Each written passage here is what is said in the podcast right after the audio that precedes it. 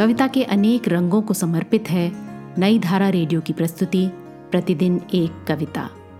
कीजिए अपने हर दिन की शुरुआत एक कविता के साथ।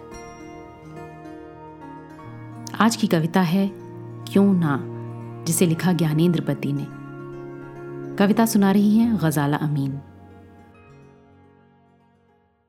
क्यों ना क्यों ना कुछ निराला लिखें, एक नई देवमाला लिखें अंधेरे का राज चौतरफ।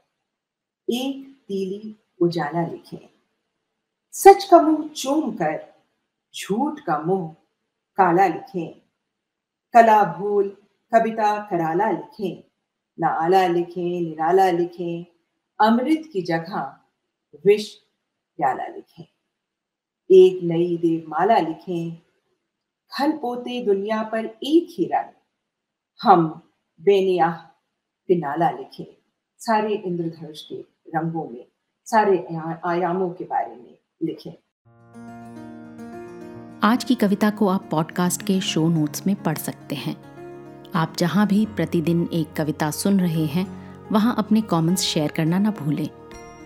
अगर आप चाहते हैं कि नई धारा रेडियो की ये प्रस्तुति हर सुबह आपके व्हाट्सएप पर आ जाए तो हमें इस नंबर पर मैसेज भेजें। Seven four two eight seven 75376 कल एक और कविता के साथ फिर मिलेंगे।